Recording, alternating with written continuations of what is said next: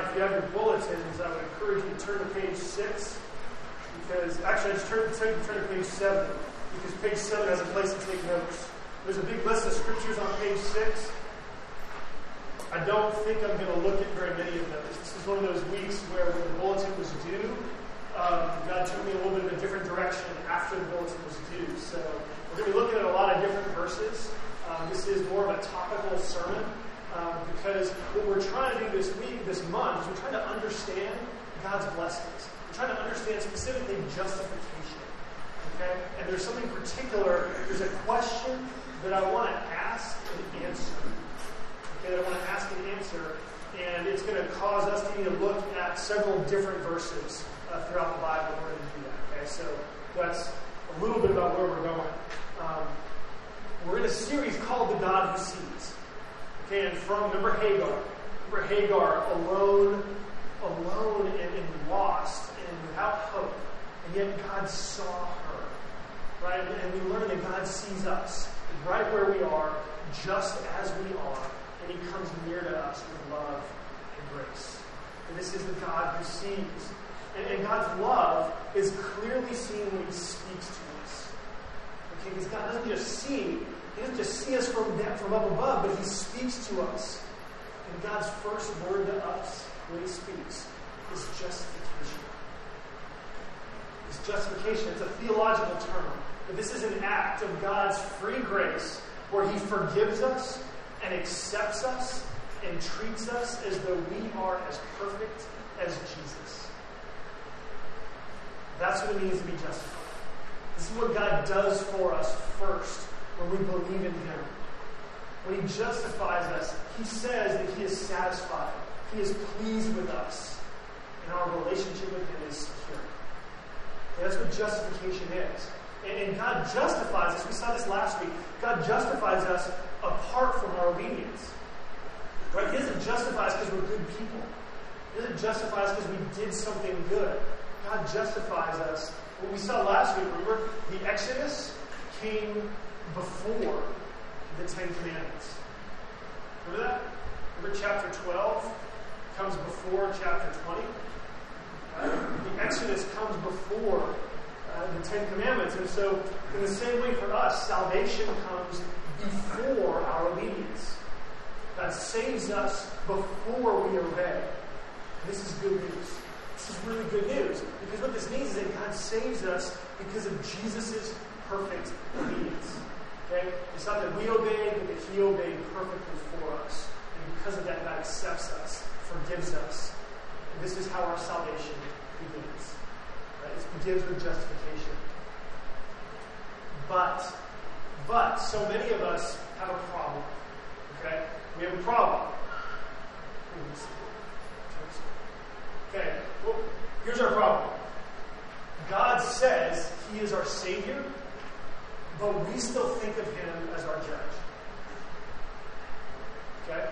This is a problem that we struggle with. God says that He's our Savior, but we still think of Him as our judge. Okay? Does connect with you at all yet? Let me tell you why we struggle with this.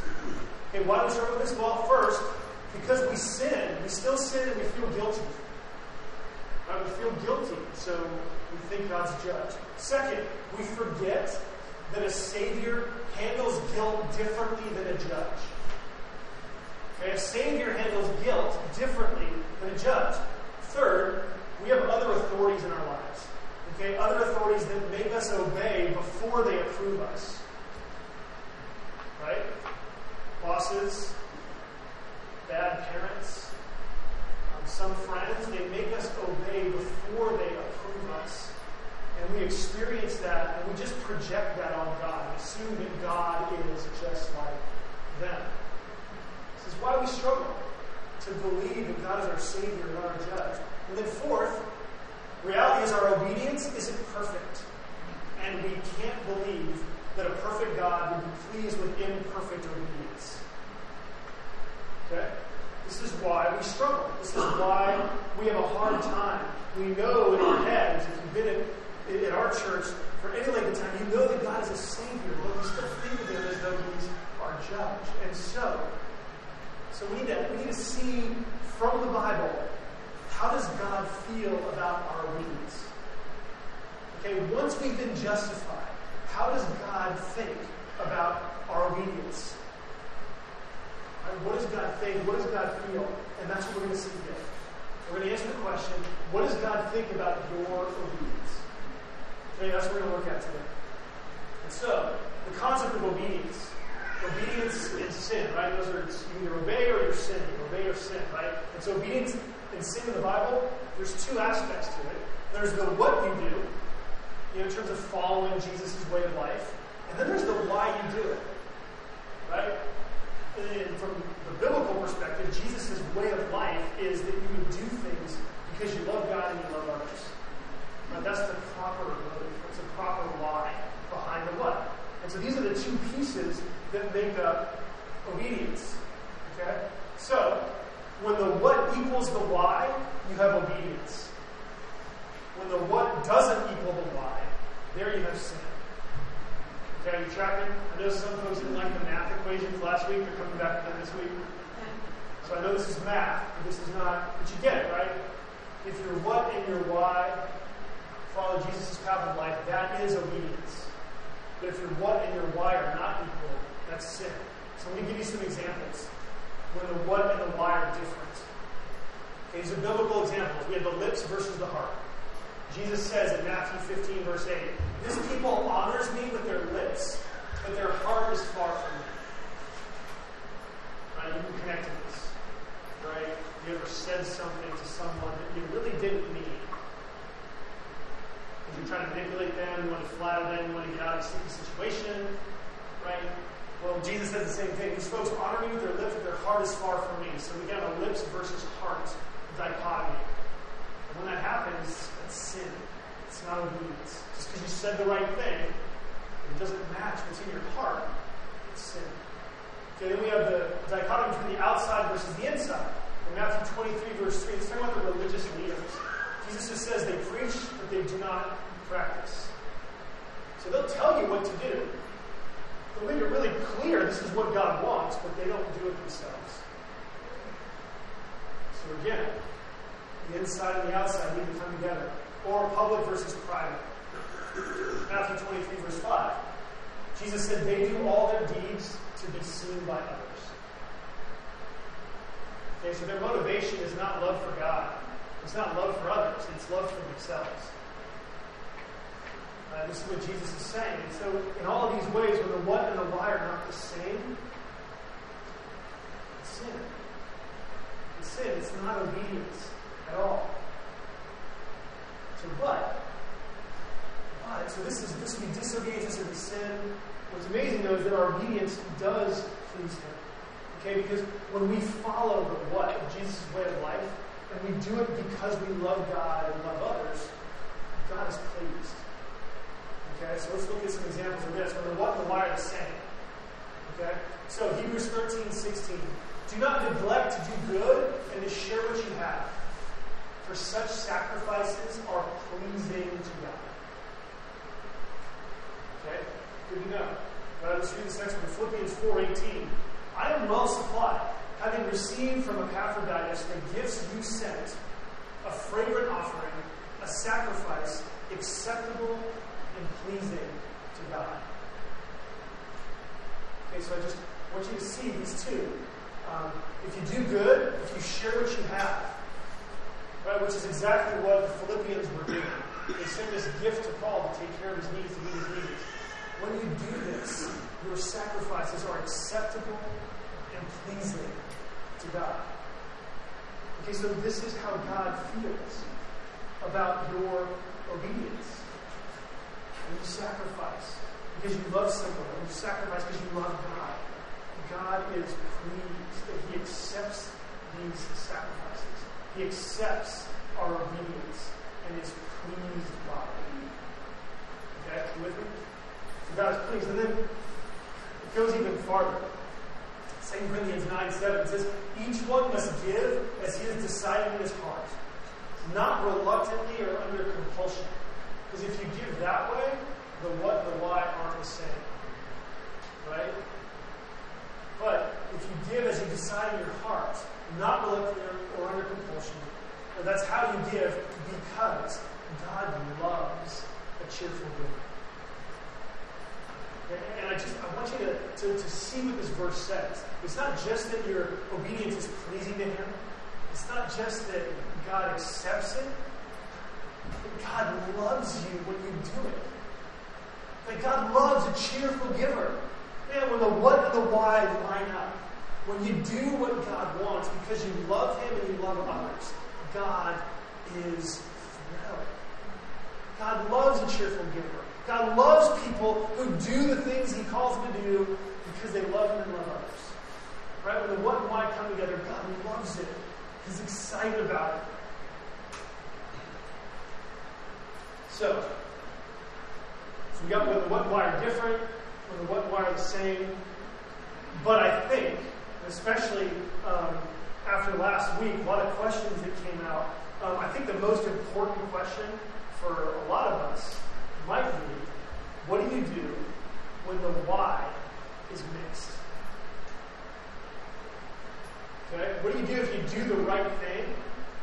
So the what is good, but the why is good and not so good. Right? What do you do when you have mixed motivations? When the why behind it isn't so pure? Okay, let's let me give you an example. Uh, let's say um, someone in your life group calls, calls you and says they need help. they need someone to talk with and pray with because there's a really challenging situation in their family. Okay, and so you go and you spend about an hour with them, and you listen, you offer what advice and wisdom you have, and you pray for them. Right? You pray for them and you give them support. Right? So you picture that. Right? Well then, after you leave the situation, after you leave that situation, you realize that while you did something that was good, your motives weren't entirely pure. Okay? I just graphically show this. Right? This was your motivation. Mostly, you were excited to go and serve your friend. Right? You did it out of love for them. Um, and then also, as you went, you were thinking, wow, God, like, I've got an opportunity. You've been so kind to me. You've cared for me through so many things. And so, Lord, I want to go do this because I love you for what you've done for me. So you bless me, I want to give blessing to others. And so, you also did it out of love for God. Right? So love for others, love for God. But but in your heart, you were also thinking, I, want to go do this because my hope is that this person will be blessed by me and then maybe they'll tell the rest of my life. And maybe this story will come up next time we get together and people will see this good thing that I've done. And I'm kind of fired up about that. I want the credit. I want, you know, I just, I would love to have my life group, my small group, meet and think about me like there's this high. Right? And so part of you is motivated, you want to be seen. Okay? And then, you know, about 45 minutes into your meeting, you kind of got frustrated. And you're thinking, like, how long is this going to take? Like, can we just pray now? Do we have to talk about this some more? And you start to get kind of angry, like, man, what's going on here? Why is this taking so long? And you begin to feel anger while you were there 45 minutes in. And so for the last 15 minutes, you kind of struggle to not get angry. And so as you're leaving, right, as you're leaving, you're thinking over the motivations and you're realizing, you know what, there was both good and bad motivations in what I did. You with me? Makes sense? this is foreign to all of you, right? Because for most of you, like, it's all, it's like 99 and 1, right? I just, okay. Well, actually, I think for a lot of us, sometimes, like, okay, I want to be seen as a right? My anger is like, I don't want, you know, this is what God says, what's wrong with you? You know, that kind of thing, right? Sometimes the pie looks a lot different. Just being honest, right? This is the struggle. This is the struggle that we have. We have mixed motivations. And so, how does God feel about this? Okay? How does God feel about this? What does God do with this? So I didn't have the skill to create a slide that's as complicated as what I want to draw from you. So I thought, hey, I've got this big whiteboard upstairs. Let me just bring that down. How does God feel about that? Okay, I want to draw for you two scenarios. Okay, there's two scenarios.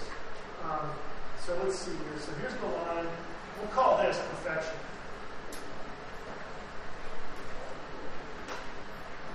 That says perfection. Um, and then let's say the line down here. This is sin.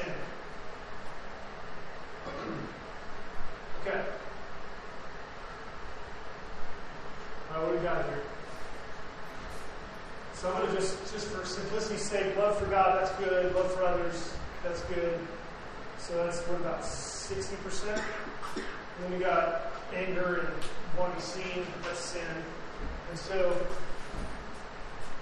I mean, there's times where what we do is just not good, right? And we might do a work and it's just sin. Okay? But with stuff like this, it feels like it's not perfection because our motives weren't pure. Um, and so you kind of have to do the percentages, right? Sometimes we do works that are up here. That are just barely not sin. Sometimes we're kind of in the middle. It's a mixture of motives. You get the picture, right? I mean, we do these things. Um, and we're just, we're not perfect people, okay? We're not as bad as we could be. Like, there's good in us, there's good motivation, there's reasons we do follow God at times, but we're never perfect. Right? It never feels like we're perfect. And so, I think this is just this is the same thing, right? Just a different picture of the same kind of mixed motivation. So look, if God is your judge, if God is your judge, then all of these actions, all of your mixed motivations, I think the Bible teaches us that God would say all of these things are not good enough.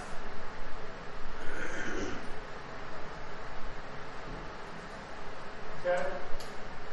If God is your judge, the Bible says all of us have sinned and fall short of his perfect standard. Right? God's justice commands that every sin be punished. And so he is your judge. All of your best works are not good enough. Okay? But there's another scenario. There's another scenario. Because, see, what if God is your Savior? Okay? What if God's your Savior? Good? Got the same line here.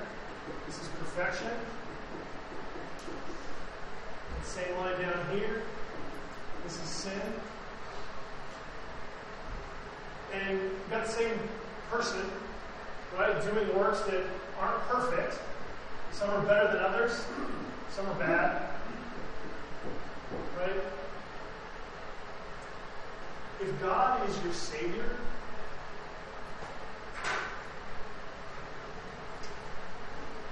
then the way that God feels about these things, God sees these things as obedience.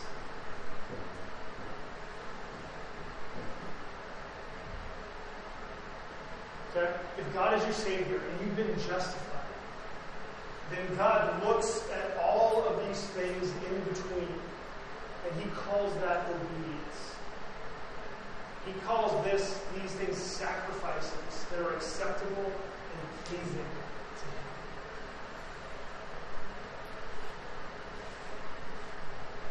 This is the implication of what it means to be justified. He doesn't see this as obedience because it's good enough. He sees this as obedience because Jesus has already been perfect for you. And because of Jesus' work, God doesn't look at your obedience as a judge. He looks at your obedience as a Savior. And as a Savior, as a Savior, this is acceptable and pleasing to Him. Let me dig into this a little bit more. Let's take this one work here, okay? It's about two thirds up uh, from I mean between. So look, there are really there's two gaps, right? Here's gap number one, and here's gap number two. Okay? Gap number one is the difference between what you did and perfection. Okay? Gap number one is the reality that you wanted to be seen and you got angry while you were doing this good thing out of love for your neighbor, love for God. Okay? Gap number two is the difference between sin and what you did. Follow? Okay. Here's the reality. Here's the reality. Most of us, when we consider our imperfect obedience, most of us focus on gap number one. Most of us focus on gap number one. Most of us think to ourselves, okay, I did this thing, but. Like you drive away from the time with your friend and you think, yeah, but my motives sucked. Yeah, but I got angry. It's just how most of us are. Sometimes we've been taught to treat ourselves that way because of our parents, because of the environment we grew up in, because of the culture. Right? Sometimes, uh, and so we tend to look at gap number one. But friends, can I say this and have you believe it and receive it? When God looks at this work, he sees gap number two.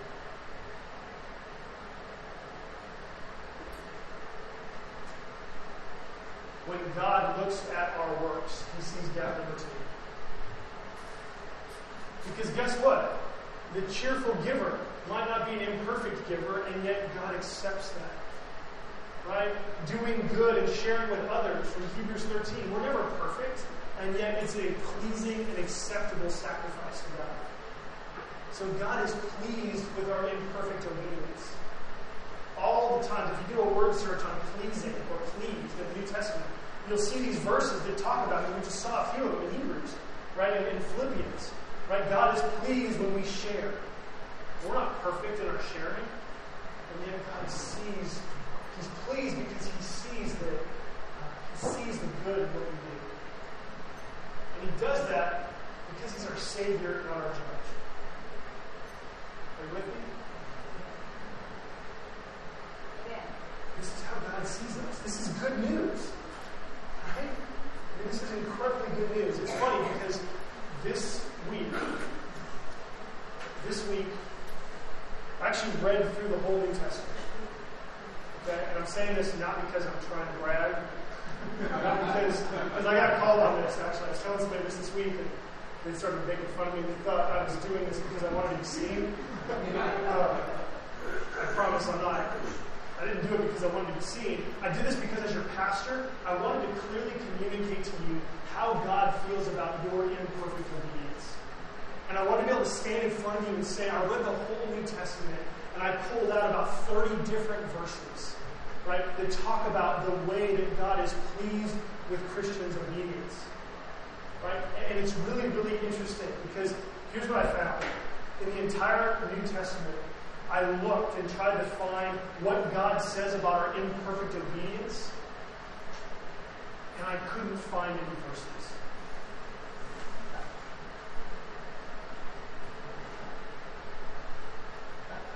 You got it. You got it. No, you got it. That's right. I read the whole New Testament, and there are no verses where God talks about how he feels about our imperfect obedience. Do you get it yet? I read the whole New Testament, and there is not one place where God looks at our good works and says, That's imperfect.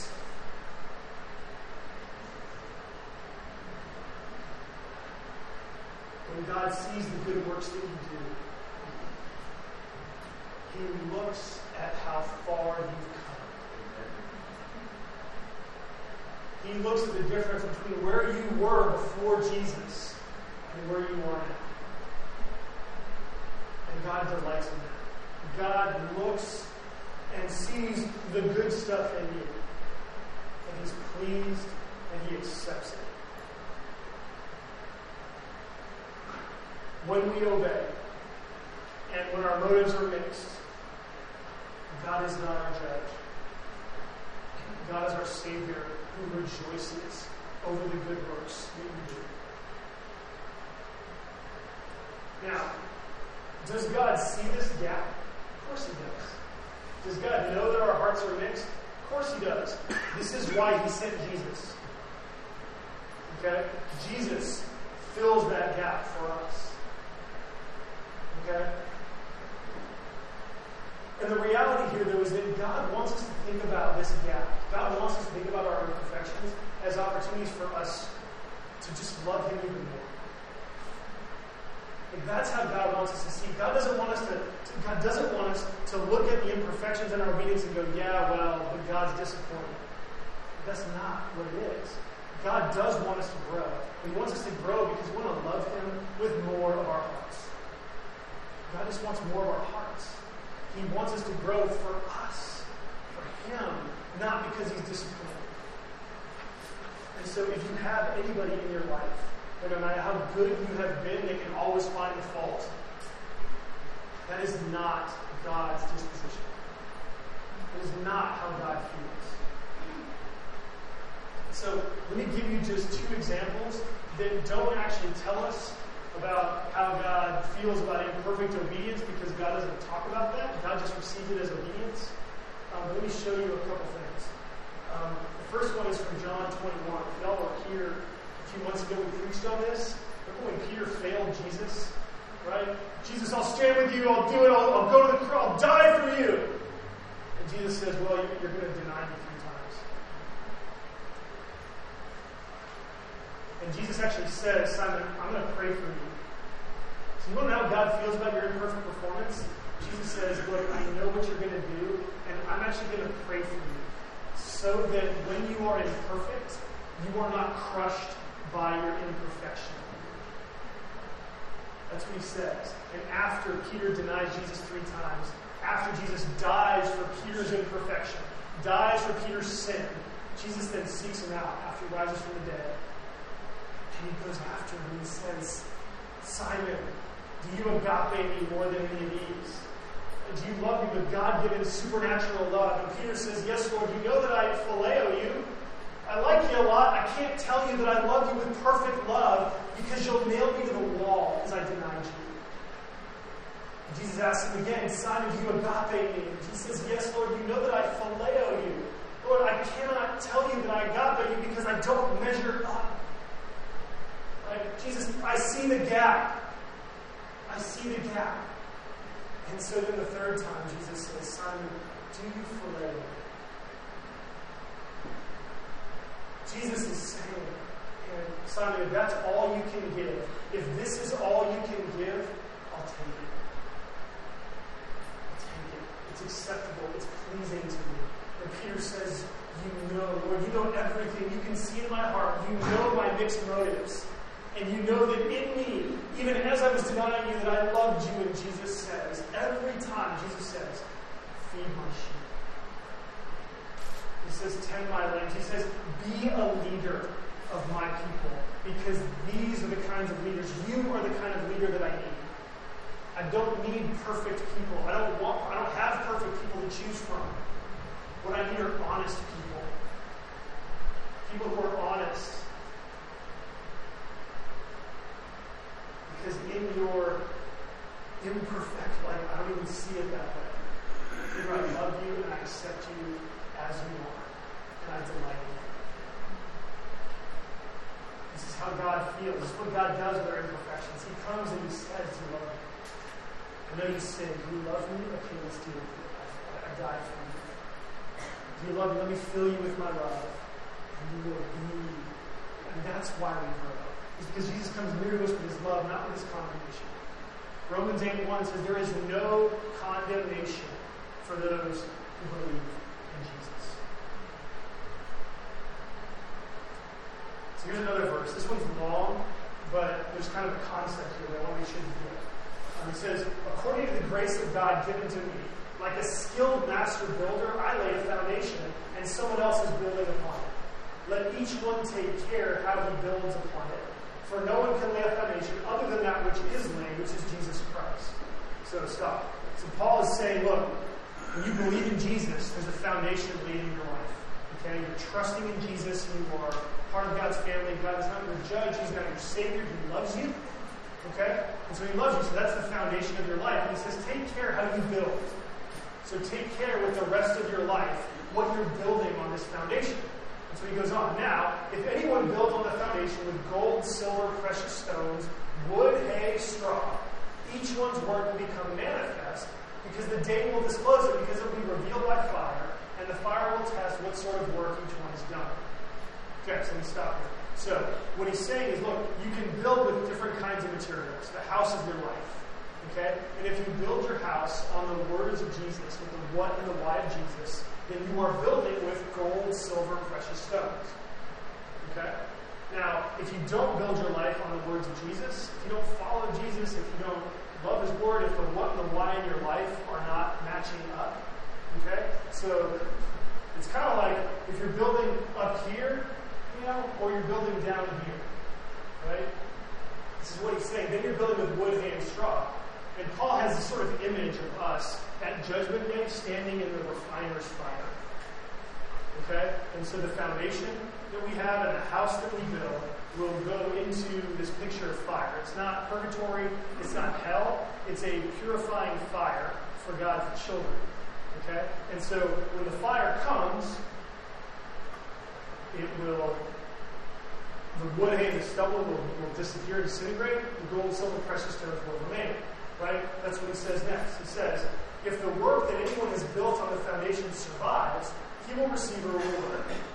And then look what he says in verse 15. If anyone's work is burned up, he will suffer loss, though he himself will be saved, but only as through fire. I think this is interesting because this is a picture of what God does with the sinful parts of what we do. Okay, when you stand before God on Judgment Day, and you present your imperfect obedience, what will happen is God will burn up the impures, the impure stuff. He'll burn up the disobedience. And what is left over will be pure and refined, the best of who you are. And God will reward you for that. Make sense? There's another picture of the way that God can both, uh, Can accept us as we are, reward us for the good stuff that we do, and the bad stuff will be burned away. Okay? And so, this is the implications of justification. Right? This is how God feels about your obedience if you're a Christian. When you become a Christian, your relationship with God changes. He's not your judge, He's your Savior, and He delights in you. He is pleased with your obedience. He sees this gap, not this one. Okay? And so this is this is justification. Now, this is the third week of the month, and so this week in our life groups, we are going to be spending time discussing and trying to apply how does our Sunday worship affect our ability to, to, to know God? Right? How does what we do on Sundays uh, contribute to our walk God, contribute to the life that we live. And so I want to just walk through how justification and Sundays work together. Okay? And we'll end with this. So these are the five elements of our worship service. Right? God calls us to worship. God cleanses us from our sins. God invites us to consecrate ourselves. God communes with us at the table and He commissions us in the benediction. Right? This is the fivefold structure of our worship service. And so, when you participate in these things every Sunday as we come, how does justification relate to this? Me say it a different way. How can our Sunday service help you understand and live in the blessings of being justified? Okay? How can justification contribute to you? How can our Sunday services contribute to you focusing where God focuses and not where you focus? So let's walk through this one by one quickly. God calls us to worship. Um, you have to remember that when we do the call to worship, the God who's calling you is God the Savior, not God the Judge. Okay? His call to you is gracious. And so when God calls you, you need to realize that the God who's calling you is your Savior, not your Judge. Okay? Then God cleanses us from our sins. I think this is a huge place. My hope as your pastor is that every Sunday you will re experience the blessings of justification. You'll be reminded that you are justified when we confess our sins and receive God's assurance. That's a time where we are rehearsing our redemption. I mean, this part of the service every single week is designed to remind you that if you trust in Jesus, you are justified. Okay? It's almost as though right after God calls us, He wants us to know that we're justified. Right? And so that time of confession is a time for you to remember that God has saved you already. That God already forgives you in Jesus. And we have both forgiveness and freedom. Okay? Then God invites us to consecrate ourselves to Him. This is God's Word. Right? The Bible, the sermons that we preach, even the announcements and the community stuff that we're doing, like these are all designed for us to know how to follow God's way. Right? To understand the what and the why in our lives. So we're being reminded of we're being reminded of the what and the why, and week in and week out, we're also being reminded that Jesus is again our Savior. Right? So when we do fall short, we're not on this side. We're on this side anymore because Jesus has already saved us. Then we have communion. Right? Communion, this is our assurance. We observe the Lord's Supper, and God is telling us that He accepts us. In the, in the Word, in the Bible, there are verses that say anybody who will or who wants to can come and receive forgiveness. At the Lord's Supper, Jesus is saying, You are forgiven. It's not just true for people in general, it's true for you. Right? His blood washes us of our sins. His body gives us his righteousness, gives us the strength and the assurance that we need. And then God commissions us for another week. God sends us out on mission to love Him, to love others. Sundays are about experiencing this assurance. It's being reminded that this is our relationship with God. And then God says, okay, I want you to go live it out. I want you to go live it out and share it with others. That this is good news for you. Make sure that the people around you know that this is the God of hope. This is the God who justifies. And so this is our service. This is my hope that my hope is that you are getting this week in and week out. You're being reminded, whether we're preaching on justification or not, is that you're receiving this assurance. That you're being reminded that this is your God. This is your God. This is what he sees. He's delighted in you. He's delighted in you. So let's go to him now. Let's ask him. Let's ask him to speak these words into our hearts. And now look to me and receive God's benediction. Your God sees your good works. He sees what is good in you. He sees it, he affirms it. Receive his affirmation and go. Let his all seeing eye grow your obedience. Let his delight in you cause you to want to delight him even more. In the name of the Father, Son, and Holy Spirit, amen.